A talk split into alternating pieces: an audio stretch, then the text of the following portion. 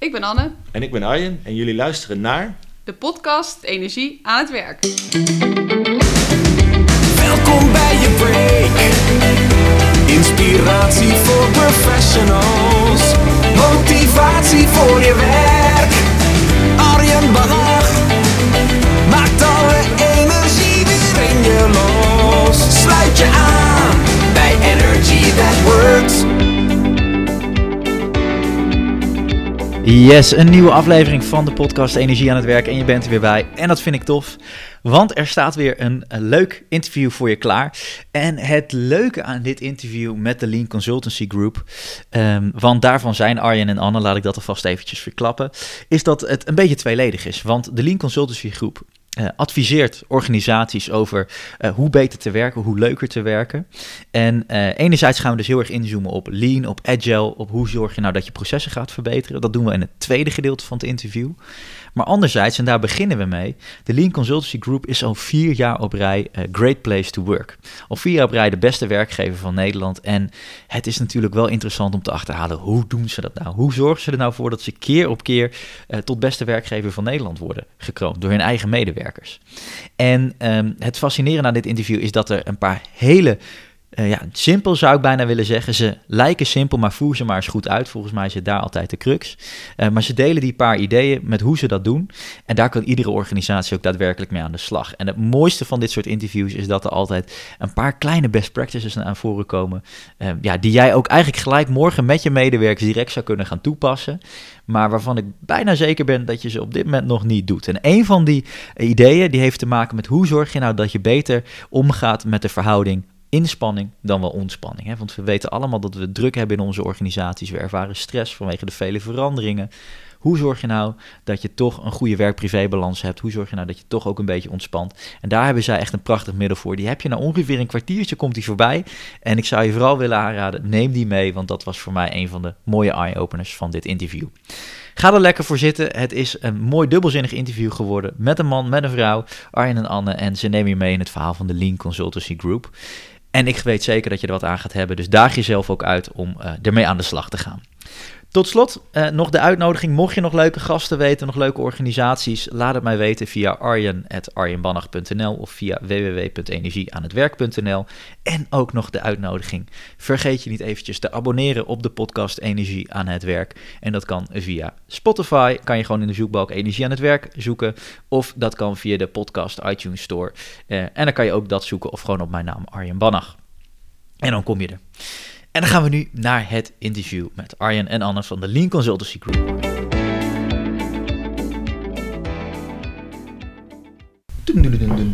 Ja, dan gaan we los. Oké, okay. uh, ik zit hier tegenover twee mensen van de Lean Consultancy Group. Uh, groep. Groep. Group, group, group. Arjen en Anne. Uh, welkom allereerst aan de podcast. En dit is een hele bekende vraag waar ik eigenlijk elke aflevering mee aftrap. En dat is, waar zijn jullie het meest trots op in je werk? En dan zijn de dames natuurlijk altijd eerst. Dus Anne, waar ben jij het meest trots op in je werk? Uh, waar ik het meest trots op ben, is uh, de mogelijkheid hebben om uh, elke dag een stapje beter te doen. en uiteindelijk word ik daarmee de beste versie van mezelf. Ja. Mooi. Dus het zit ook eigenlijk weer in, behalve in andere mensen helpen, ook jezelf daarin beter Ook maken. mezelf helpen, ja. Cool. Zeker. En Arjen? Ja, waar ik trots op ben is dat ik mijn werkgeluk met steeds meer collega's kan delen. En dat met die groter wordende groep collega's kunnen we steeds meer mensen in het land uh, inspireren om nog beter uh, in je veld te zitten, in je energie qua werk. Ja, Wauw, en daarmee verraden we eigenlijk al een beetje dat jullie uh, met je werkzaamheden, jullie zijn een consultancygroep, jullie helpen andere uh, organisaties, teams, professionals op verschillende lagen om eigenlijk beter te presteren en met meer geluk hun werk te doen. Maar jullie zijn zelf ook een hele gelukkige organisatie. Sterker nog, vier keer Great Place to Work achter elkaar. Um, dan doe je iets goed. Um, zouden jullie ons even mee kunnen nemen? Arjen, jij bent de, de, de, de oudste, uh, een van de ja, eerste Ja, medewerkers volgens mij. Oud, ja, 40 jaar. Dus het, het voelt al heel Ja, erg je- oud, je- maar je- het valt wel mee. Je bent al lang bij de club betrokken, hè? Ja, we bestaan nu 9,5 jaar. Ja. Eh, 2019 hebben we 10 jaar bestaan. En ik zit bijna 7 jaar bij de club. Ja. Dus ik heb het meeste van de historie meegemaakt. Begonnen toen we nog met z'n zevenen aan één tafel eh, pasten, zoals we hier ook zitten. En intussen zijn we 55 mensen groot. En nog een aantal eh, zelfstandigen die met ons eh, samenwerken. Ja. En dat is ineens een heel organisatie geworden. Waar, eh, ja, waarbij we wat we in de buitenwereld uitleggen, dus ook op onszelf moeten gaan toepassen. Precies. Practice what you preach. Ja, Oké, en, en, en waarom is de Lean Consultancy Groep ooit opgericht? Laten we daarmee beginnen. Ja, opgericht. We hebben drie eh, eigenaren. Is wel leuk om die te noemen. Ja. Paul, Apple en Martijn. En die hebben, zijn in aanraking gekomen met het lean gedachtegoed. En hebben toen bedacht van nou, wat wij hier leren, dat, eh, dat, dat kunnen wij op heel veel eh, organisaties en sectoren toepassen. Dus dat gaan we doen. Daar worden wij blij van en daar worden die organisaties ook blij van. En eh, waarom is het opgericht? Nou, ze zijn een aantal jaar aan het werk gegaan. Op een gegeven moment kwamen ze er zelf achter van waarom doen wij dit eigenlijk? En toen zijn ze op een inspiratiereis naar Japan gegaan met hun plannen voor nou ja, wat zij dachten lange termijn, vijf jaar. En in Japan kwamen ze erachter dat je eh, eigenlijk niet moet kijken naar wat je zelf wil bereiken, maar wat je wil achterlaten voor, eh, nou, voor als je er zelf niet meer bent. Durf nou eens 100 jaar vooruit te kijken. Eh, wat wil je dan, waar wil je aan herinnerd worden? En toen hebben zij besloten, ehm, wij gaan het levensgeluk in Nederland vergroten. Dat is waar wij voor staan, dat is waar wij, waarvoor wij uit ons bed komen. Ja. En eh, om dat nog iets concreter te maken, hebben ze gezegd: we willen eigenlijk drie dingen nalaten. Eén, werk is inspiratie. Dus eh, iedereen die werkt, die krijgt daar inspiratie van. Die, die ziet dat als een vorm van, eh, nou, eigenlijk een soort uit, uit de hand gelopen hobby. Klant zijn is een feest. Dus overal waar je klant bent, daar krijg je echt eh, waardering, beloning. En is het gewoon een feestje om klant te zijn. Van ons, maar ook klanten van onze klanten. Ja. En als derde is de, de economie. Dus elke euro die in de economie wordt gestoken, die levert zichzelf op. Die is, is waarde toevoegend geweest. En daarom bestaan wij. Wij, wij vergroten het levensgeluk in Nederland. Wauw, als je het hebt over een mooie missie, eh, daar kunnen veel organisaties nog een puntje aan zuigen, zou ik bijna zeggen. Eh, ontzettend gaaf. Misschien goed ook eventjes voor de luisteraars, zodat we eh, de, de podcast eigenlijk een beetje twee smaakjes krijgen. Want jullie adviseren, helpen organisaties. Nou, we gaan zo meteen even hebben over onder andere Lean, maar ook nog andere onderwerpen waar jullie mee aan de slag zijn. Maar we gaan eerst nog even verder kijken naar eh, Lean Consultancy Group. Eh, van hoe, ja, hoe word je dan een great place to work? Ehm, ik, ik ben toevallig net bij een sessie van jullie geweest. En die is misschien nog heel even leuk om aan jou te vragen, Arjen. Eh, want op een gegeven moment word je wat groter. Hè? Je krijgt wat meer werk. Eh, klanten zijn blij met datgene wat je doet. En je wordt groter. En dan heb je bijvoorbeeld kernwaarden nodig. En er zijn heel veel organisaties die roepen: kernwaarden moet dat nou eigenlijk wel. Dat, dat werkt niet. Maar jullie hebben dat wel op een fijne manier weten te tackelen. Iedereen is er heel enthousiast over. Hoe Ja, hebben jullie dat klopt. gedaan? We waren toen met eh, twintig mensen, eh, ongeveer. En er was een, een moment dat we met alle collega's bij elkaar waren. Volgens mij rondom de kerst, een jaar of vier geleden. En Paul, een van de eh, eigenaren, oprichters, die was begonnen met, met kernwaarden. En die heeft allerlei eh, spreuken, dingen die we wel eens tegen elkaar zeiden, eh, waarheden, op de muur gehangen.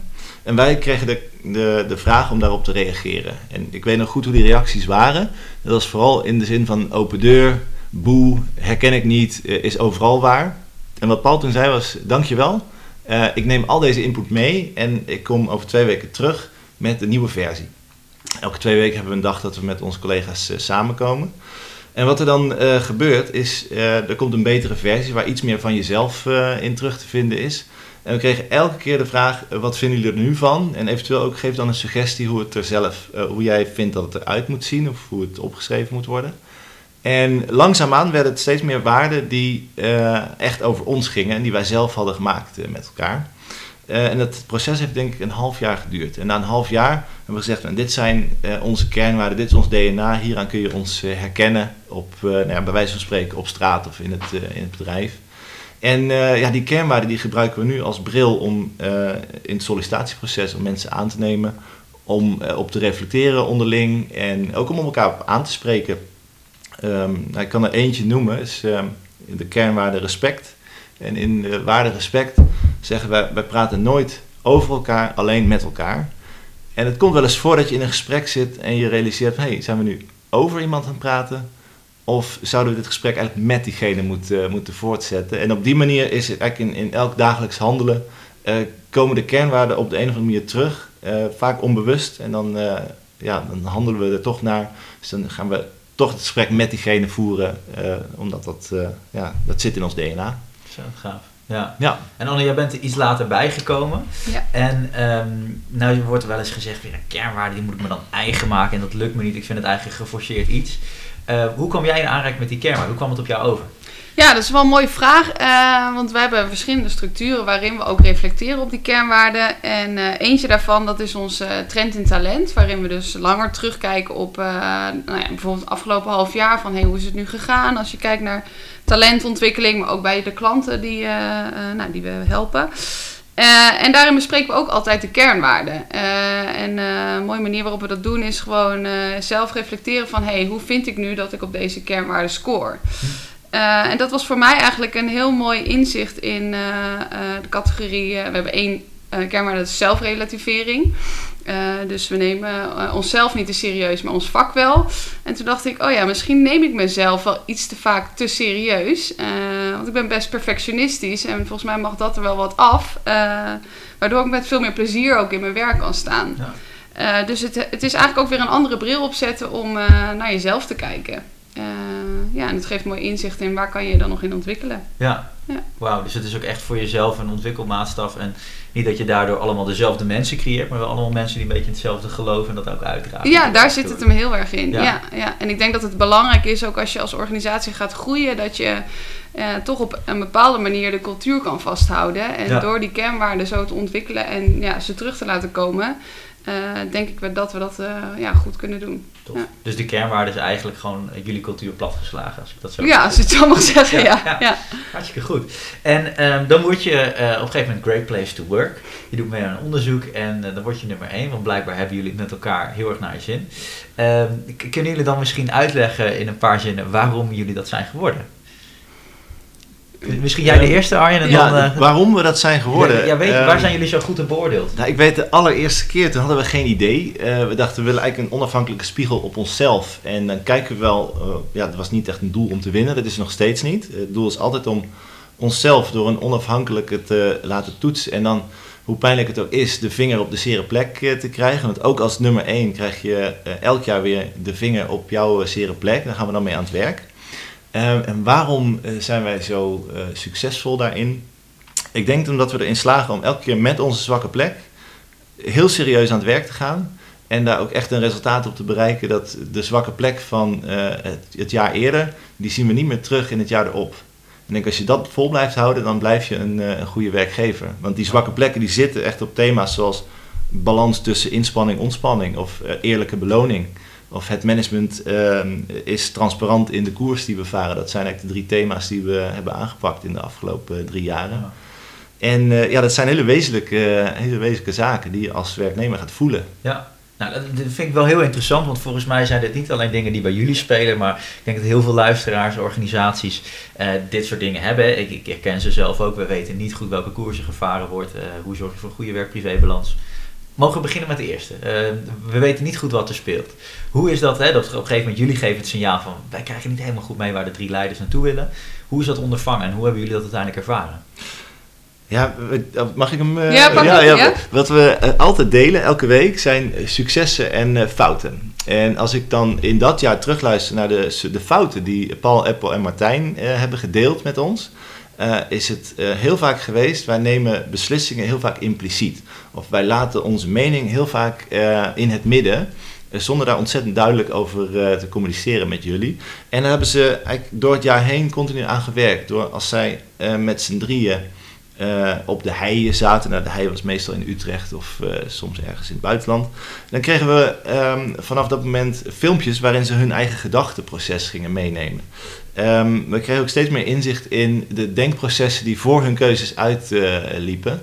En als klap op de vuurpijl, maar dat is eigenlijk dit jaar pas geweest, zijn de strategische keuzes eh, bij ons neergelegd. Dus we hebben kaders meegekregen. Eh, en ja, die kaders waren voor ons niet zo super ingewikkeld. Want we, de, de koers die we hadden ingezet, die hielden we vast. Maar wat het voor dit jaar ging betekenen, die, die vraag is, is letterlijk eh, weggegeven en bij ons terechtgekomen.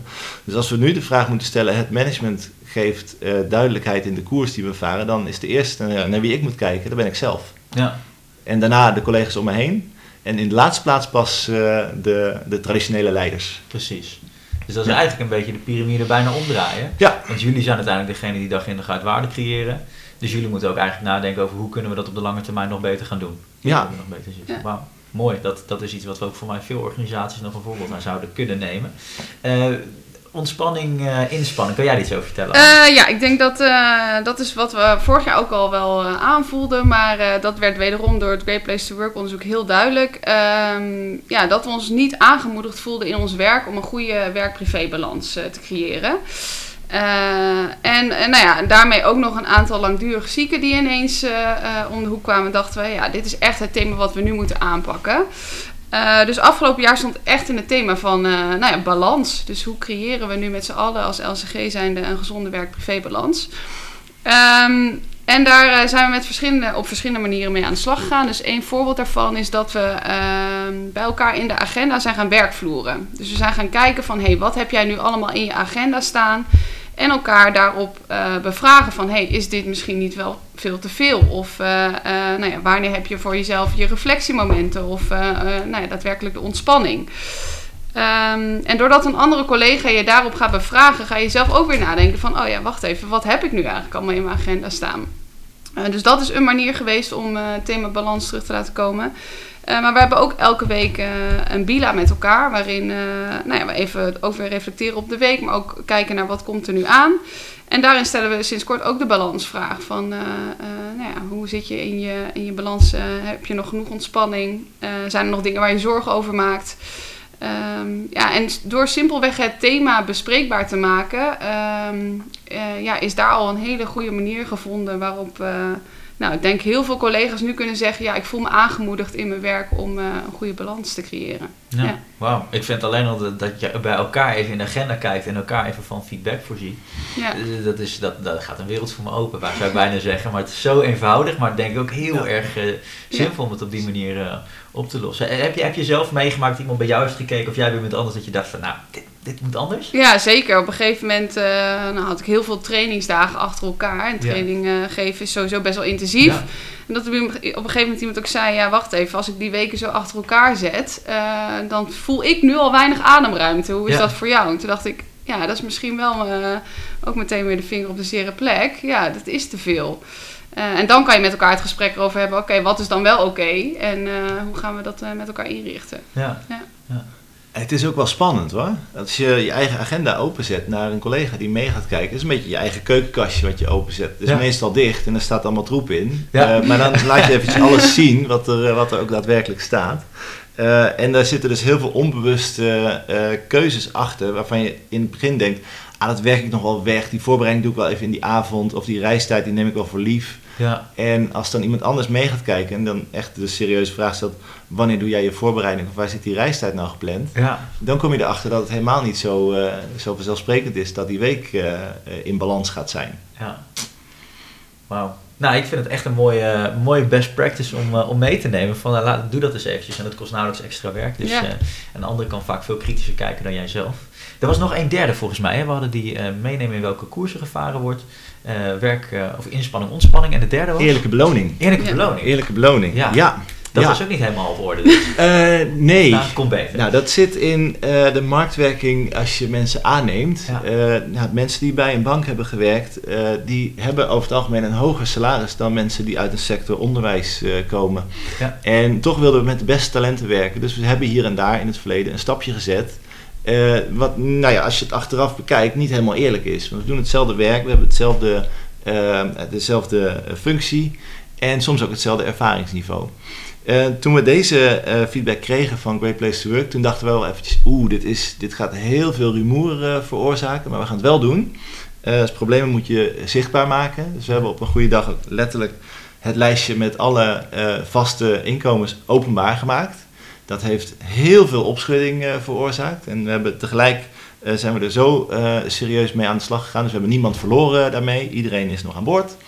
En uiteindelijk zijn we na heel veel, eigenlijk heel veel gesprekken gekomen tot een eh salarissysteem waarbij iedereen een verjaardag heeft. En de verjaardag is het moment waarop je een treedje omhoog gaat.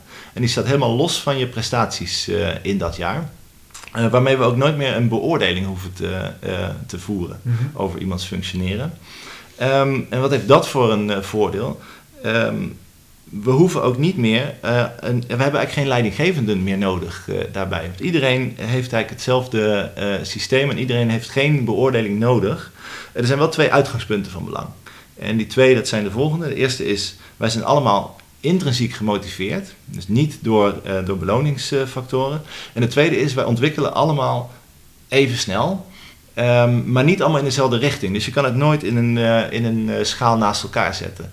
En die twee uitgangspunten, daar zijn we allemaal achter gaan staan. En dat had dus als resultante dat we ook in één salarisschaal pasten met z'n allen. Ja. Nou, dat heeft nog wat eh, rumoer veroorzaakt, want er waren een paar mensen die, ehm, die zouden dan in theorie moeten inleveren. Die groeien de komende jaren iets minder hard. En er Ja. zijn een paar mensen die groeien naar de schaal toe. Dus Ja. ik denk over, een, een, ehm, denk over twee jaar, dan zitten we allemaal in, hetzelfde, ehm, in dezelfde schaal. Ja. En dat maakt dat we nooit meer discussies hebben over eh, inkomsten of eh, onderhandelingen bij, bij salarissen. Wauw, mooi. Ja. ja, en dan voelt iedereen zich op die manier ook hetzelfde beoordeeld als het ware. Ja. ja. Ja, en het enige variabele stuk is dan de. We krijgen allemaal percentage van de winst elk Ja. eh, kwartaal. Maar dat is voor iedereen eh, gelijk. Dus of Ja. je nou eh, lang bij de zaak werkt of, eh, of kort, dat is voor iedereen eh, gelijk. Wauw. Dus daar moeten we allemaal ons best voor doen. Precies. En dit vind ik wel echt, echt een, drie mooie voorbeelden van hoe je heel serieus met een punt aan de slag kan gaan. Want er zijn zoveel organisaties die doen nog eh, wel die uitvraag. Je hebt er een paar die het niet doen, die snappen er helemaal niks van. Maar de meeste doen nog wel die uitvraag, maar vervolgens wat doe je er dan mee? En, ehm, en, maar jullie pakken elke keer dus het grootste pijnpunt pakken jullie eruit. Ja. En die puis gaan jullie helemaal uitdrukken, net zolang totdat Ja. het helemaal klaar is. En, eh, en, en je ziet hem vervolgens ook niet meer terug. En dat vind ik wel fascinerend. Dus alles wat je aandacht geeft, dat groeit. eh, Ja. de natuur die, eh, die gaat eigenlijk alweer op.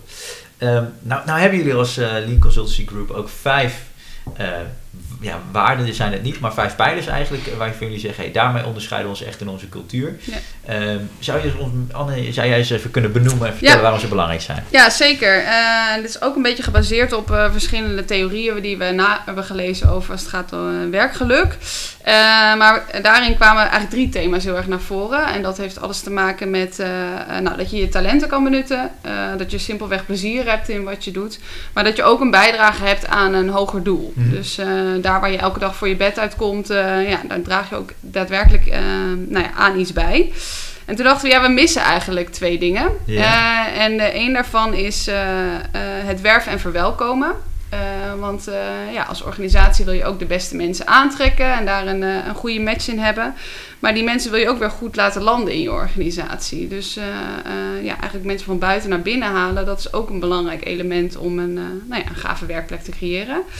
Eh, en de laatste die we daarin eh, eh, zelf ook belangrijk vinden, is het stukje samenwerken. Dus in een organisatie ervaren heel veel mensen ook plezier als ze nou ja, op een prettige manier met anderen kunnen samenwerken. Dus ja, die vijf elementen, daarin geloven wij heel erg dat dat bijdraagt aan, nou, aan het creëren van een gave werkplek. Ja. Mooi. Ehm, als, als we beginnen met die, met die hoger doel, hè, dat, dat is belangrijk. Jullie hebben, dat vertelde jij in het begin, eh, waarvoor jullie eigenlijk staan. Eh, wat ik nog wel interessant vind, is dat eigenlijk elke organisatie ondertussen wel, zij het geforceerd of niet geforceerd, hè, misschien door die golden circle, start with why. Iedereen heeft ondertussen wel een purpose. Maar zo weinig mensen in een organisatie voelen die ook echt, of, of leven ook echt die purpose. Hoe zorgen jullie ervoor dat, dat iedereen dat weet en dat iedereen ook daar helemaal bij aanhaakt? Dat is een interessante vraag. Eh, ik denk dat we veel organisaties ook aan het helpen zijn om dat veel meer te doorleven. Dus ik zit zelf nu ook bij een, eh, eh, een zorginstelling. En daarin eh, heb ik ook aangegeven van haal eens even dat wat jullie dag, dagdagelijks ervaren vaker terug in eh, nou ja, de overleggen die jullie hebben. Want dan ga je ook weer beseffen, oh ja, voor wie doen we dit eigenlijk? Oh ja, dat is voor de cliënt, die willen we zo goed mogelijk helpen. Ja. Ehm, en ik denk dat we dat ook eh, eigenlijk in alles wat wij doen, zeg maar, zowel in onze trainingen als in het stukje consultancy, ons eigen ha- verhaal vertellen over dat we het levensgeluk willen vergroten. Eh, en dat we daar altijd de intrinsieke motivatie en de, de trigger krijgen van, oh ja, dit is waarom ik mijn werk doe. Ja. Ja, ik, ik herinner me ook één moment in het afgelopen jaar. Want ik vertelde dat we hebben zelf onze, onze eigen doelen mogen opstellen. Twee Ja. collega's die hebben dat eh, gefaciliteerd, het hele proces daarheen. En die zijn op het briljante idee gekomen om die sessie af te trappen met... Ik denk dat we wel een uur hebben stilgestaan bij... eh, wanneer heb jij levensgeluk vergroot? Dus we zijn echt gaan nadenken... over wanneer heb jij in het afgelopen jaar nou echt levensgeluk vergroot? En dat zijn we allemaal met elkaar gaan delen. Allemaal verhalen, elkaar met een bonk energie... eh, uit dat uur om vervolgens aan het werk te gaan met wat gaan we dan in 2019, want daar ging het om. Wat gaan we in dat jaar bereiken om, eh, om dat voor te zetten? Ja. Dus ja, dan laten we ook eh, onze purpose terugkomen in het dagelijks handelen. En ik denk dat dat ehm, hier en daar nog wel eens ontbreekt. Ja. Gaaf. Mooi om En dat heel misschien, als je dan iets concreets mag geven aan, aan jouw luisteraars, is het, ehm, bedenk eens bij jouw dagelijkse handelen, van wat vandaag in je agenda staat, op welke manier dat bijdraagt aan de doelen van je organisatie. Ja, Dat kun je eh, bij wijze van spreken in de komende 10 minuten doen. ja. En eh, leg die link maar eens. En als die er niet is, stap dan maar eens even naar een leidinggevende Precies. manager van hey, vertel eens eventjes, wat draag ik eigenlijk bij? Ja. Ja, en anders heb je een bullshit job, hè, het. ja, tof. En het talent, eh, daar hebben jullie eigenlijk ook wel een mooie middel voor, of een methodiek voor eigenlijk, om te zorgen dat je echt talentgericht gaat werken. Wie zou daar wat over kunnen vertellen? Ja, waar Ja, wil ik zeker ja, wat over vertellen. Ja, ehm, nou, wat Arno aangaf is dat we niet meer eh, eh, nou ja, beoordeling hebben met managers. Dus op een gegeven moment hebben we ook eh, de bila's die we eerst met onze eh, partners hadden, hebben we afgeschaft. En we zijn gewoon bila's met elkaar gaan eh, houden. Eh, omdat we heel erg geloven dat we elkaar ook kunnen helpen in het stuk van talentontwikkeling. Ehm, en eh, nou ja, wat we daarin eh, eh, met elkaar bespreken is dus daadwerkelijk terugkijken op de week. Van hey, hoe is die nu geweest? Maar ook welke stappen heb je nu gezet in de ontwikkelpunten die je voor jezelf hebt geformuleerd. Ehm, en dat doen we dus dan wekelijks in een bila. en één keer in het half jaar dan blikken we echt wat uitgebreider terug. Ehm, dus dan staan we stil bij hey, hoe is het afgelopen half jaar gegaan. Maar ook weer wat zou je het komende half jaar willen gaan bereiken. Eh, nou, dat is een vorm waarin we eh, de talentontwikkeling terug laten komen. Eh, maar wat Arjen ook al aangaf, is dat we dus wekelijks onze succes en fout delen. Waarin we dus ook weer kijken van, hey, welke succes heb ik nu geboekt en wat was mijn bijdrage daarin de afgelopen week. Maar ook welke fout heb ik gemaakt, zodat je daar ook weer bewust van kan gaan leren. En we zeggen eigenlijk, ja, fouten maken, dat moet je. Eh, want als je geen probleem hebt, eh, dan heb je pas echt een probleem. Ja. Want dan zit je gewoon heel erg in je comfortzone. En eh, eh, ja, dan is er weinig stretch en weinig talentontwikkeling. Dus dat zijn een aantal manieren waarop we onze talentontwikkeling hebben ingericht. Ja, en als ik daar dan een vervolgvraag op mag stellen, want ik, ehm, fouten maken moet. Eh, we moeten leren van onze fouten. Dat is ook een beetje het voorportaal van innovatie, verandering, Mhm. vernieuwing. Ehm, maar alsnog is, is het denk ik best wel lastig als, als professional om, eh, om die volgende stap dan te zetten. Je weet, je krijgt de ruimte om, om fouten te maken, maar hoe, hoe zoek je ze ook echt op? Hoe doen jullie dat? Eh, ja, wat we, een andere vorm die we ook nog hebben is dat je, eh, dat noemen we dan een kata, maar dat je met één collega bewust op één ontwikkelpunt heel erg eigenlijk gaat inzoomen. Ja. En dan ga je voor jezelf formuleren van nou, over een drie maanden wil ik hier en hier staan. Ja. Eh, en elke eh, gesprek kijken we bewust naar welke stap heb je nu gezet. eh, en is er nou iets wat je tegenhoudt om een vervolgstap te zetten. Waardoor je steeds weer die trigger eigenlijk opzoekt om buiten je comfortzone te gaan. En nou ja, dingen die je misschien spannend vindt, toch op te zoeken. Ja. En die stok achter de deur maakt eigenlijk dat je el- elke keer wel weer een stap zet. Ehm, en tenminste, dat is mijn eigen ervaring daarin. Dat, dat Ja. die stress er altijd wel zit. Ja. En wat ik ook nog voel is dat het aanmoedigen tot het maken van fouten eh, zit ook in hoe je daar in het verleden mee om bent gegaan. Oh, ja, Eh, dus als er fouten zijn eh, gemaakt, dan is het van hé, hey, wat, wat cool, dat is een heel mooi leermoment. Deze ga je waarschijnlijk nooit meer maken. Ja. En daar word je allemaal beter van. Als je dat nog deelt met anderen, dan, ehm, dan, dan, dan worden de anderen daar ook beter van. En de reactie zal nooit zijn van, oh wat heb je zitten klooien en ga dit maar oplossen. Eh, maar het is altijd, ehm, wat heb je hiervan geleerd? Ja. Eh, en waar kunnen, wat kunnen anderen nog meer leren hiervan? Goed, dus dat moet je ook Ja. echt centraal zetten en communiceren.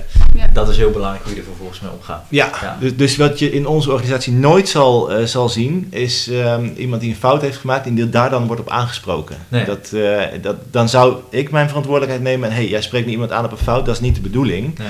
En zo zit dat in de cultuur eh, verankerd. Maar dat is ook, ja, fouten delen aan zich is al best spannend. Ja, Ehm, dus dan moet je echt een, een soort eh, ja, de, de veiligheid voelen om dat ook te doen. En het eerste signaal wat tegen die veiligheid ingaat, daar moet je dan tegen, tegen optreden. ja. Daar hebben we wel een paar jaar over gedaan om daar te komen. Ja. Maar ik durf nu wel te zeggen dat het, eh, dat het veilig is om al je fouten te delen. Ja, tof. Ja. Ja, dat, dat is wel interessant dat je het woord laat vallen, want dat is echt een van de ehm, misschien wel meest onderbelichte cultuurwaarden op dit moment in organisaties. Hè? Want er moet zoveel in zoveel korte tijd, er is veel druk. Maar hoe zorg je nou ook echt dat je jezelf kan zijn, dat er die veiligheid is? Ehm, kan, je, kan je dan misschien ook vertellen hoe jullie proberen om die veiligheid dan te borgen? Zijn er bepaalde dingen die jullie daarvoor doen? Is er iets wat je dan te binnen schiet? Ik denk of we echt iets doen. Ik zou zeggen, in onze kernwaarden Ja. zitten heel veel aspecten eh, verweven die te maken hebben met, met onze veilige cultuur, die we Ja. ook naar klanten proberen uit te dragen.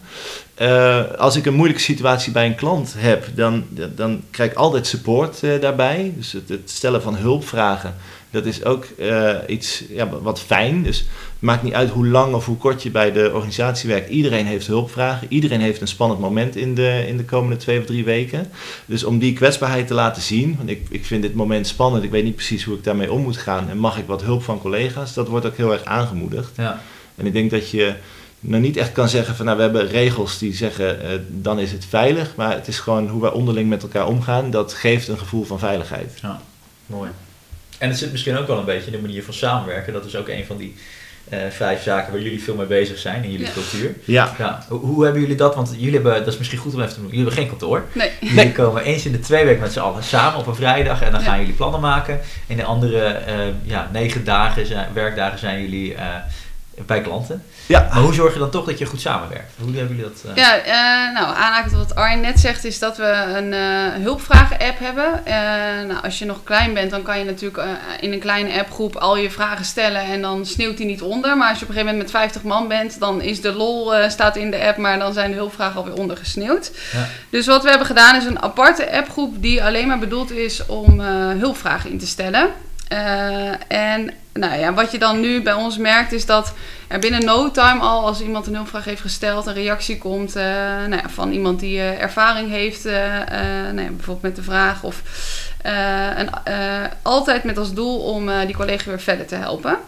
Ehm, en dat is heel fijn, want niet altijd zit je met een andere collega bijvoorbeeld op een opdracht. Dus eh, eh, als je dan heel erg voor jezelf blijft hangen in, oh ja, hoe moet ik hier nu mee verder? Eh, dan is het heel prettig dat je een vraag kan stellen en dat er altijd wel iemand is die kan reageren of je kan helpen. Ja. Ja. Mooi. Dus dat is een van jullie belangrijkste schakels eigenlijk gewoon het samenwerken is op een makkelijke manier bereikbaar zijn eh, en, en, en advies in kunnen winnen. Ja, Ja. Nou, en die dag die je aangaf, eens Ja. in de twee weken, en soms is het in de drie weken, het zijn Ja. twintig per jaar, eh, die staat er in het teken van eh, besturen. Dus wij besturen onszelf als Ja. organisatie, het ontwikkelen van eh, onszelf of van elkaar en plezier maken. Want normaal gesproken, die andere negen dagen zitten we allemaal remote bij onze klanten. Maar die ene dag zijn wij samen en eh, dan is het ook eh, de bedoeling om een plezierige tijd te hebben. Ja. Maar die andere twee thema's, besturen en ontwikkelen, eh, ja, daar faciliteren wij onze samenwerking. En dat vind ik nog steeds een, een gedurfde keuze om 20 eh, dagen per jaar met 50 mensen, nou reken maar uit, Ja. te investeren in het ontwikkelen van jezelf en het stimuleren van de samenwerking. Ja, We doen echt geen klantwerk op die dagen. precies. Ja. Dat, eh, dat zijn inderdaad eh, behoorlijk wat eh, facturabele uren die, je- die Ja. je verliest. En, Ja. ehm, Nou ja, die je wint. Die je wint omdat je beter wordt. Nou ja, precies. Ja. Dat is de vraag. Jij zegt, jij vindt het een spannende keuze. Ik denk dat heel veel leiders eh, zouden zeggen van ja, ben je gek, weet je wel wat dat kost. Ja. Eh, Ja. Maar als, als ik dan jullie de vraag stel, eh, is het dat waard? Zeggen jullie dan ja? Ja, dan zeg ik direct ja. Ja, ik Ja. zou ze ook niet willen missen, die dagen. Nee, nee. Het is ook echt de dag. Ja, het klinkt een beetje eh, merkwaardig, maar het is dan ook een soort ontspannen werkdag. Ja, Ehm, ja, ik zou hem echt niet willen missen. Als het zaterdag zou zijn, zou ik misschien nog komen. ja, mooi. Ja, en wat daarop aanhaakt, want Arjen zegt, ja, we doen geen klantwerk. En tegelijkertijd is het wel het moment als je ergens op je opdracht tegenaan loopt, eh, dat je een aantal collega's bij elkaar kan eh, eh, trommelen om te zeggen, hey, kun je eens even met mij sparren? Want Ja, ik loop hier en hier tegenaan, waardoor je, ja, eh, ben ik ervan overtuigd, uiteindelijk weer eh, betere klantwaarde levert. ja. Ja. mooi. Ehm, verwelkomen. Dat is ook nog een belangrijk. eh, Ja. en, ik, en ik hoorde jou, dat die, die wil ik toch eventjes herhalen. Ik weet niet of je hem nog gaat noemen, maar dan doe ik het alvast. je zo mooi zei, hè, je moet zorgen dat je de juiste mensen binnenboord haalt. Maar wat nog veel makkelijker is in deze wereld, is te zorgen dat zij eigenlijk bij jou komen. Ja. Dat ze jou vinden in plaats van Ja. dat jij ze hoeft te vinden. Ehm, maar, maar hoe kijken jullie nou tegen dat thema aan? Ja, het is wel leuk, want hoe zorg je dat ze bij jou komen? We hebben een keer een analyse gedaan op de meest succesvolle eh, sollicitaties. En Ja. de meeste zijn dan toch op de een of andere manier via via gekomen. Ja. Eh, dus dan is er een soort promotienetwerk eh, waar we niet helemaal het zicht op hebben. Dat er wel voor zorgt dat mensen bij ons komen solliciteren. En eh, wat ook helpt is een aantal keer de uitverkiezing tot Great Place to Work. Ja, ja, dat helpt daarbij. Eh, maar wat natuurlijk ook waar is, ehm, je, je behoudt mensen niet en je werft ze ook niet door alleen maar goede arbeidsvoorwaarden te, te bieden. Eh, er zit meer achter. En dat is eh, denk ik vooral het, de mogelijkheid tot jezelf ontwikkelen. En het bijdragen aan een zinvol doel. En iets doen waar je blij van wordt en goed voor in een hele leuke groep collega's. Ja, En dat kunnen we wel allemaal bieden. ja, Waarbij we niet extreme salarissen eh, ehm, aanbieden. Maar wel het, eh, het portie wat van binnen zit. Dus het, eh, het geluk en plezier ervaren. mooi. Ja. Tof. Ehm, jullie hadden ook nog, dat, dat wil ik dan ook nog, en dan, dan gaan we naar, naar de inhoud van Lean, et cetera. Ehm, hadden jullie, eh, je, je tekent een heel mooie muur met, met, met twee wanden. En daarin eigenlijk in vier eh, categorieën waarin jullie eigenlijk met je strategie komen tot wat je eigenlijk elke dag in eh, doet om tot een procentje beter te komen. Eh, want dat vond ik wel een hele interessante methodiek. Zou je ons nog even kort mee kunnen nemen? Ja, dus die schurkt een beetje tegen de inhoud aan wat we dus aan klanten leren en nou, wat we op onszelf eh, toepassen. Ja. Ja. Ehm, ja, wij hebben een, een visie en die gaat ver vooruit. hè. We hebben gezegd, over 50 jaar willen wij een bijdrage hebben geleverd aan het levensgeluk. Ja, Ehm, maar dat is niet heel concreet om op te sturen. Sterker nog, we weten nog niet eens precies hoe we dat nou meetbaar maken. Eh, maar we maken dat kleiner. Dus eerst naar wat willen we dan in de komende vijf jaar bereiken. En daarna naar wat staat er dan in dit jaar op het programma. En we stellen onszelf de vraag, wat zijn de belangrijkste meters eh, die erbij horen? En dat is net als het dashboard van een auto. Niet te veel, eh, maar wel die cruciale die jou zeggen wat er, hoe de zaken ervoor staan. ja, Ehm, elke twee weken als we samen zijn onder het kopje besturen, kijken we naar hoe staan de meters. Elke meter wordt eh, besproken en de eigenaar van de meter, want dat eigenaarschap is eh, onder onze collega's belegd. De eigenaar die kan aangeven hij staat op groen en dat heeft deze, deze eh, oorzaak. Of hij staat op rood en dat heeft deze en deze oorzaak. In beide gevallen gaan we proberen daarvan te leren. ja, Dus als iets positief afwijkt, dan kunnen we kijken wat we extreem goed hebben gedaan. En als iets negatief afwijkt, dan kunnen we kijken, was dit een incident? Weten we de oorzaak of weten we de oorzaak niet? En eh, dat worden dan eh, korte termijn acties om de meter weer eh, te herstellen. ja, Ehm, we maken het allemaal visueel, dus je had het over muur, muur, muur. Ja, we hebben geen kantoor, maar we nemen wel een, ja, een demontabele muur met ons mee. ja. Die hangen we letterlijk op, zodat we ook echt kunnen kijken naar wat we hebben opgehangen. Zodat er geen ondubbelzinnigheid in zit. Ja. Ehm, ja, fysiek ophangen, dat, eh, dan kijk je allemaal naar hetzelfde. En dan neemt het meeste kans op interpretaties eh, weg. Eh, misschien wel het belangrijkste stuk is, je hebt dan de meters, de KPI's Ja. van je bedrijf op dit moment. En er zijn een aantal van die projecten die ervoor gaan zorgen dat je het beter gaat doen. ja. Ehm, toen we met deze oefening begonnen, hadden we er 27 met ongeveer 25 mensen. En elk verbeterinitiatief had, denk ik, zo'n projectteam van vier of vijf. Dus je was er minstens in zes actief. En waar we achter kwamen toen we dat visueel hadden gemaakt, was ja, we houden elkaar behoorlijk bezig. En ook al die projecten zitten elkaar een beetje in de weg. Intussen hebben we dat teruggebracht naar, moet ik even kijken, vier denk ik Ja, de vier belangrijkste thema's. En ehm, dankzij een van onze collega's die helemaal fan is geworden van het eh, kwartaaldoel, ja. eh, zijn we nu in dit kwartaal, we zijn januari, met één team eh, bezig om één doelstelling eh, te behalen. En dat is dan één zo'n doel waar alle collega's bij nodig zijn. Dus als we tijd hebben om te verbeteren, dan zijn we allemaal met het eh, eh, punt bezig. En dat is toevallig, of helemaal niet toevallig, nu onze zwakke plek uit eh, het Great Place to Work onderzoek. Waarvan we de uitslag nog moeten krijgen. Maar de voortekenen zijn dat we in de eerlijke verdeling van het werk nog wat stappen te zetten hebben. En dat wordt ons, ons kwartaaldoel. Mooi. Ja. En eh, dat vind ik ook wel mooi, want je ziet in, eh, want, want als, je, als je dan even analyseert, dan zou je zeggen dat die 27 veranderdoelen heel erg eh, in de breedte is en iedereen daarin meekrijgt. En dat jullie nu eigenlijk hebben gezegd van nee, we doen klein en dan in de diepte, waardoor iedereen daarin mee kan komen. En als dat is gelukt, dan naar de volgende. Ja. En dat, ja, dat is een veel effectievere methodiek. En tot slot, want we hebben dan, die heb je er nu drie genoemd. Hè? Je had Ja, de visie eigenlijk die je altijd weer even scherp houdt, de KPI's die eraan bijdragen, de veranderprojecten die weer zorgen dat je die KPI's haalt. En dan had je nog iets ja met to-do's, toch? eigenlijk de korte termijn eh, to-do's. Ja. Dus elke twee weken zijn we bij elkaar. En dat betekent als er één actie uitkomt, dus eh, nou, uit de discussie die we dan hebben gehad, eh, die heeft al een eigenaar, want dat is namelijk de eigenaar van of de meter of het verbeterinitiatief. Ja, En die actie die is dan voor de twee weken voor die eigenaar. En we kunnen erop vertrouwen dat die dan ook wordt, wordt opgevolgd. ja, En dat, dat is dan de, de laatste wand met de, Ja. de korte termijn acties. Mooi. En zo zorgen, jullie dus voor dat je en groeit en dat je het leuk hebt met elkaar. Ja. Ja, tof. Nou, laten we dan eh, tot slot even gaan naar, naar de inhoud. Wat jullie eigenlijk bij klanten doen, want jullie geloven ook ergens in. Ehm, jullie heten de Lean Consultancy Group, maar jullie doen eigenlijk meer dan alleen Lean. Maar ehm, een vraag die ik natuurlijk wel vaak, vaak krijg, en die zou ik gewoon ook graag aan jullie voorleggen. Ehm, hoe zou je Lean in één zin omschrijven en hoe zou je dat dan eh, afzetten tegen bijvoorbeeld ook Agile? Het is altijd een spannend om dat in één zin te Mag iets langer, maar... Eh, nou ja, ik, eigenlijk vind ik allebei gaat over een stuk eh, continu verbeteren of kleine stappen zetten om eh, meer klantwaarde te creëren. Eh, waarbij je lean eh, vaak veel meer kijkt naar hey, je bestaande processen. Hoe kun je die nou, eh, nou ja, optimaliseren? Hoe kan je de verspillingen eruit halen? En bij Agile is vaak nog niet helemaal duidelijk wat een project moet gaan opleveren. Dat zit meer op het stukje innovatie. En dat is ook een methodiek om ja, stappen te zetten en nieuwe dingen te creëren. waarin je meer klantwaarde, ja, klantwaarde levert. Ja. Dus niet Mooi. echt één zin, maar. eh, Eh, we, we rekenen hem goed. Oké. En, ehm, en, en jullie gaan daarmee, jullie helpen daar klanten mee. Ehm, wa- wat zijn voornaamste vragen of, of, of uitdagingen waar klanten mee zitten, waarvan jullie dan op inhaken? Waar lopen ze tegenaan en waar huren ze jullie in? Eigenlijk dat wat Arjen net zei over eh, veel te veel projecten hebben. Ja. En eigenlijk ook niet weten wat er allemaal loopt. Wat precies de doelstellingen zijn, hoe erop gestuurd wordt. Dus het creëren van eh, ja, zo'n wand waarin alle informatie van een organisatie hangt. eh, daar worden wij heel vaak voor gevraagd. Ja. Het creëren van overzicht, het creëren van een eh, manier waarop goed gestuurd kan worden. Ja. Ja. Want ja, dat, dat, dat veranderen moet, dat weet elke organisatie ondertussen wel. Eh, en de meeste beginnen ook wel allemaal trajecten, maar die, die stranden ergens. Ik zit zelf ook wel eens in dat soort trajecten. En dan eh, vervolgens, ja, wat moeten we nu en wat doen we? Want sommige organisaties hebben wel drie verschillende lijnen lopen op één doel. Dat weten ze niet eens van elkaar.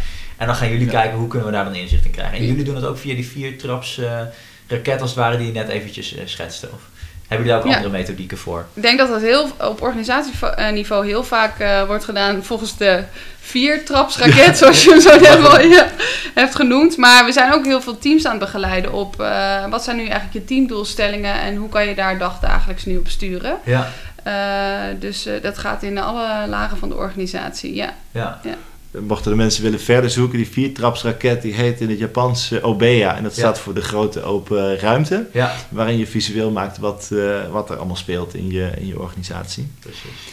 Ja, En ja, wat, wat, wat voor problemen hebben klanten ook? Soms zijn er gewoon processen die niet lekker lopen. Mhm. Waarbij ze, ehm, eh, mensen die er te dicht op zitten, eigenlijk niet meer zien, niet meer overzien wat er aan de hand is. Dus wat we ze dan helpen is uitzoomen eh, met de spelers die eh, een rol hebben in zo'n eh, proces. En dan kijken hoe gaat het nou van begin tot eind. En dan heel concreet, ik was gisteren bij een gemeente en dan ging het over het proces bestuurlijke besluitvorming. Daar heb ik in het beginsel geen idee hoe dat precies werkt. Maar ik kan wel mensen helpen inzicht verschaffen in hoe het gaat. Door steeds de experts het woord te geven en te vragen wat doe jij? En wanneer ben jij klaar met je handeling? En wie komt er daarna in het, Ja. in het proces? En dan komen ze waarschijnlijk zelf met eh, ideeën hoe ze dat kunnen, kunnen verbeteren. Ja, mooi. En, en, en wa- wat zijn wat jullie betreft, ehm, eh, want je moet altijd in het klein beginnen, wat zijn wat jullie betreft de eerste stapjes waarvan je nou zegt, hè, waar zou je nou mee kunnen beginnen om iets meer lean te gaan werken? Ja, dat vind ik altijd wel mooi. eh, We zeggen altijd, ja, lean of agile werken is geen doel op zich. Want Nee. uiteindelijk wil je bepaalde doelen eh, bereiken. En dat kan middels lean of agile. En om een klein voorbeeld te geven. Ik heb eh, ooit een project begeleid waarin een nieuwe communicatievorm opgezet moest worden in de organisatie. En toen hadden ze ook nog niet voor ogen van, ja, wat, wat moet het dan worden? Eh, maar de eerste stap die zij hebben gezet is gewoon eens gaan uitvragen in de organisatie van ja, wat mis je nu qua communicatie? Eh, waar heb je behoefte aan? Eh, en daar, door daar een beter beeld van te krijgen en echt te begrijpen van oh ja, wat, wat moeten we dan gaan organiseren? konden ze weer een vervolgstap zetten van nou ja, het opzetten van een nieuw communicatiekanaal. Dus vaak het eerst het inzicht krijgen in wat is nu precies het probleem of waar lopen we tegenaan, is eh, wat, ja, wat wij organisaties voor adviseren. Ja. Mooi. Ja. ja, en er is nog iets wat, eh, waar ik durf te zeggen dat we ons in onderscheiden. Is ehm, lean zijn of lean worden is inderdaad geen doel. Eh, maar het lean gedachtegoed neemt heel veel gedragsaspecten eh, met zich mee. En eh je krijgt veel instrumenten. eh, maar met die instrumenten alleen ben je er nog niet. Het gaat heel erg om eh, het gedrag, eh, hoe je daarmee omgaat. Dus eigenlijk wat we net eh, in het eerste deel hadden toegelicht over onze cultuur. Dus je mag fouten maken, je moet experimenten aangaan. Leiders zijn faciliterend of zelfs dienend, piramide op zijn kop. eh, dat krijg je niet zomaar geïmplementeerd Nee. eh, of uit een training eh, gehaald. Dat is, ja, we zeggen 20% is eh, inspiratie en 80% eh, transpiratie. Dat zit in die transpiratie, het aanmeten van, eh, van ander gedrag. Ja. Eh, en waar we wel trots op zijn, we hadden eh, vorige week een eh, gastspreker van eh, Toyota, eh, Lex. En die zei, "Wij, jullie zitten wel redelijk dicht bij onze cultuur wat dat betreft. Dus daar, Oh, waren we heel erg mooi eh, compliment. om te glimmen. Ja. En eh, dat is juist waar we heel erg op, eh, op inzoomen, op de gedragsaspecten. Want die, gaan, die zijn veel belangrijker dan eh, het juist hanteren van de instrumenten. Mooi, dat vind ik, dat vind ik een hele Ja. mooie shift inderdaad. Want er zijn zoveel mensen die roepen je moet het zo doen. Maar het lukt pas inderdaad, verandering is eigenlijk altijd gedragsverandering in organisaties. Ehm, heb, je, heb je daar een goede tip voor van hoe zorg je nou dat je bij jezelf, wellicht bij een collega of misschien zelfs wel een leidinggevende, dat je daar toch iets in gedrag veranderd krijgt? Ja, de belangrijkste tip die ik kan meegeven is: kijk altijd eerst naar jezelf. Eh, want in een, eh, als je iets vindt van iemand anders, eh, dan zet je jezelf eigenlijk niet op de foto van het probleem. Ja, Ehm, dus kijk dan eerst naar welke bijdrage heb ik in deze situatie. Dus begin bij eh, zelfreflectie. En eh, ga dan met die inzicht is het gesprek aan. En dan is eh, een van onze kernwaarden begrijpen voor ingrijpen. Ja. Dus ga eerst eens even op de stoel van de ander zitten om, het, eh, om de situatie vanaf die plek te bekijken. ja, Met je eigen zelfreflectie en dan komt er vast een heel mooi gesprek uit. Want op intentieniveau kan ik me niet voorstellen dat het heel erg van elkaar verschilt. ja. Mooi inzicht, mooi inzicht. Oké, ehm, dan, dan nu nog een last, hè, want jullie zeggen ook, eh, lean is ook weer veel experimenteren, wel fouten durven maken. Ehm, maar eh, wat nou, hè, jullie werken bijvoorbeeld ook in de zorg, daar doe ik ook veel mee. Eh, als er heel erg beperkt tijd en geld is, hoe zorg je toch, hè, en bij, in de zorg is dat gewoon zo, er zijn ook organisaties die roepen dat ze dat eh, niet hebben, omdat ze nou eenmaal een andere focus hebben. Maar hoe ga je er nou mee om om toch klein te beginnen op het moment dat er weinig tijd en geld is? Ja, een vorm is het opzetten van een dagstart. Dus eh, ehm, ik heb veel teams begeleid ook die nou ja, eh, tegen problemen aanliepen, maar die eh, eigenlijk alleen maar in een teamoverleg één keer in de maand ongeveer met elkaar werden eh, besproken. En doordat zij nu dag, dagelijks met elkaar een hele korte call hebben, hebben ze een manier gevonden waarin ze de problemen die ze ervaren meteen met elkaar kunnen bespreken. Eh, wat een kleine investering is natuurlijk aan het begin van je dag, maar wat eh, voor heel veel mensen heel veel oplevert doordat ze even contact hebben met elkaar en eh, de issues eh, ja, waar ze last van hebben of waar ze tegenaan lopen met elkaar kunnen oplossen. Eh, dus dat zou een hele kleine stap kunnen zijn. Ja. Ja. Mooi. Heb jij nog een aanvulling erop, Arjen? Ja, het is, soms moet je even wat tijd investeren om aan de achterkant tijd te winnen. Ja. Eh, en dan is het het moment zoeken om een investering te doen, zodat je eh, tijd gaat winnen doordat je minder fouten maakt, dat je minder eh, achteraf aan het repareren bent, eh, dat je soepeler aan het werken bent. Ja. En dan is het één keer investeren, want die tijd die je terugverdient, die kun je dan weer investeren om nieuwe verbeteringen te initiëren. Precies. En ja, hoe gaaf is het dat je steeds meer capaciteit vrij krijgt om te blijven verbeteren. Ja. ja. En, en misschien dat daar ook het middel van in elkaars agenda's checken, om daar eens kritisch naar te kijken, ook nog wel weer bij helpt. Ja, wie weet. Ja. Zou zomaar kunnen. Ja. Ja. ik ben heel benieuwd wat er. eh, nou ja, ik krijg wel eens het moeilijk voor elkaar om een afspraak te maken met eh, een leidinggevende. En eigenlijk hoe hoger in de organisatie, hoe langer Ja. de doorlooptijd tot die afspraak gemaakt is. En dan vraag ik me wel eens af, hoe ziet zo'n werkdag eruit? Ja. Ehm, wat doen die mensen? Daar ben ik heel eh, benieuwd naar soms. Ja, volgens mij is dat eh, het, het oude polderen en vooral veel, Ja. eh, veel overleggen. Precies. En eh, ja, zijn we daar veel mee bezig. Ja, of waar zit dan het contact met de, de echte werkvloer, de, de plek waar de waarde wordt eh, gecreëerd? Dus in Ja. de zorg, wanneer ben je nou echt eh, op locatie, Ja, eh, aan het bed? Dat, eh, precies. nou, ik vraag me dat wel eens af. Ja. Nou komen jullie, eh, gaan we een beetje richting het einde toe. We hebben heel veel organisaties over de eh, vloer die jullie mogen adviseren over hoe het eh, wellicht wat beter te doen om uiteindelijk ook levensgeluk te vergroten. Wat zijn wat jullie betreft de meest interessante prangende ontwikkelingen die op dit moment gaande zijn? Of uitdagingen waar organisaties tegenaan hebben? Waarvan je zegt, hey, dat, dat komen we vaak tegen, dat is belangrijk. Die willen we nog even benoemen. En een van de belangrijkste die ik tegenkom is heel veel willen doen in een hele korte tijd. Eh, en daar eh, misschien de grootste uitdaging nog wel ligt om echt keuzes te maken. Eh, en dat is onze eigen ervaring ook. Als je nou ja, dus bepaalde focus wil eh, aanbrengen en zegt, nou het komende kwartaal gaan we echt alleen maar aan dit project werken, is de kans van slagen zoveel groter dan eh, honderdduizend dingen tegelijk te willen doen. Mooi. Ja, Eh, en ik zie ook eentje op het gebied van ontspanning, inspanning. Ehm, we krijgen steeds meer prikkels eh, te verwerken door allerlei sociale media. De communicaties gaan steeds sneller. En het gevaar om overal op te willen reageren. Uh, een manier verzinnen hoe je je uh, ontspanning bewaakt in je, in je organisatie. Ik denk dat dat een thema is, daar zijn wij zelf mee aan de slag gegaan en geweest. Met het werkvloeren in de agenda's, met het wekelijks bespreken hoe is je balans. hoe vroeger je daarin kan signaleren, hoe meer problemen je voorkomt voor de toekomst. En ik vind dat een werkgever daar best wel een rol in mag hebben. Zelfs als de, uh, de overprikkeldheid buiten je organisatie uh, zich vormgeeft. Ik vind dat we daar best een, uh, een rol voor de werkgever mogen toedelen. Ja, mooi. Oké, dan tot slot de allerlaatste vraag. En die is persoonlijk, dus jullie mogen allebei beantwoorden. Wat is wat jullie betreft de belangrijkste sleutel voor meer energie op het werk?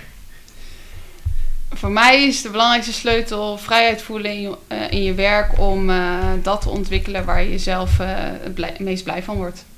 Mooi. Ja, ik leg hem op contact met, met mensen. Mooi, volgens mij is dat een mooi eind. Mag ik jullie hartelijk danken. Graag gedaan. Graag gedaan.